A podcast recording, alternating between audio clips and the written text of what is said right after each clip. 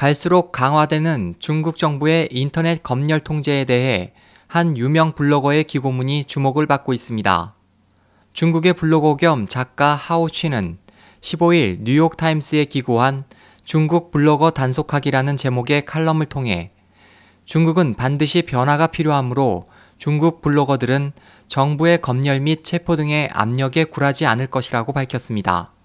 하오취는 기고문에서 현재 중국의 블로거들은 학자, 작가, 변호사 등 다양한 직업으로 구성돼 있고 이들은 항상 당국에게 체포될 위험 속에서도 정부의 독재적 통치를 지적하고 중국이 진정하게 민주화될 것을 원하고 있으며 사회적 약자를 위해 용감히 나서는 공통점이 있다고 말했습니다.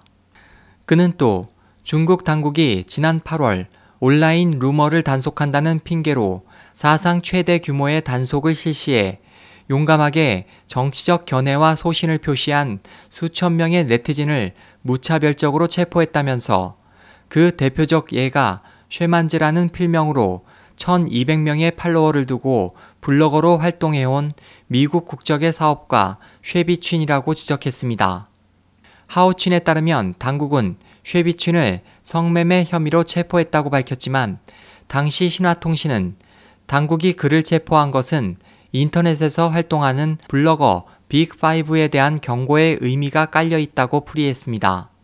전문가들은 최근 들어 웨이보 가입자와 일간 이용자가 5억 명과 5,400만 명에 달하는 등 인터넷 공간이 중국인들의 일상 창구가 되면서 블로거들이 일당 독재를 비판하고 부패를 고발하는 것에 대해 중국 당국이 많은 위협과 압력을 느끼고 있기 때문이라면서 당국이 현재의 검열 시스템으로는 통제의 한계를 느껴 체포라는 수단을 쓰고 있다고 말했습니다.